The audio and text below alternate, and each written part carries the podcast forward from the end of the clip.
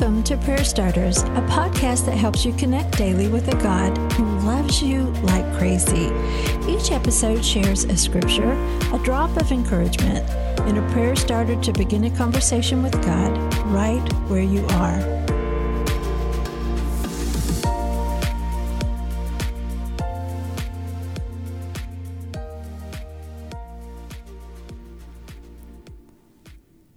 If your gift is to encourage others, be encouraging. If it is giving, give generously. If God has given you leadership ability, take that responsibility seriously. And if you have a gift for showing kindness to others, do it gladly. Romans 12:8. I have met people that clearly have the gift of encouragement. Their words seem to always come at just the right time. And I have encountered people who give generously, expecting nothing in return when a need is great. I have served with people who have led well, bringing others together for a common cause.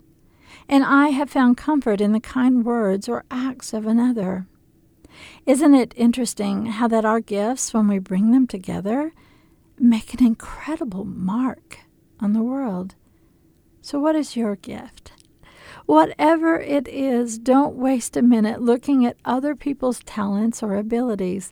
Use your gift because together we encourage, we give, we lead, and we offer kindness. And that's world changing. Today's prayer starter.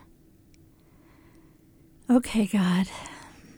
I want to thank you for the gift you've given me. I've been so busy looking at what everybody else does that I haven't acknowledged that there is something inside of me that you put there. Whatever that gift might be, let me use it in such a way that it makes a difference for those on the other side of it. Now, make this your own. You're gifted. Did you hear that? I'm going to say it again. You are gifted. And it's not about what you do, but what you are. Invite God to show you ways to use your unique gift in a way that touches the lives of others, big or small.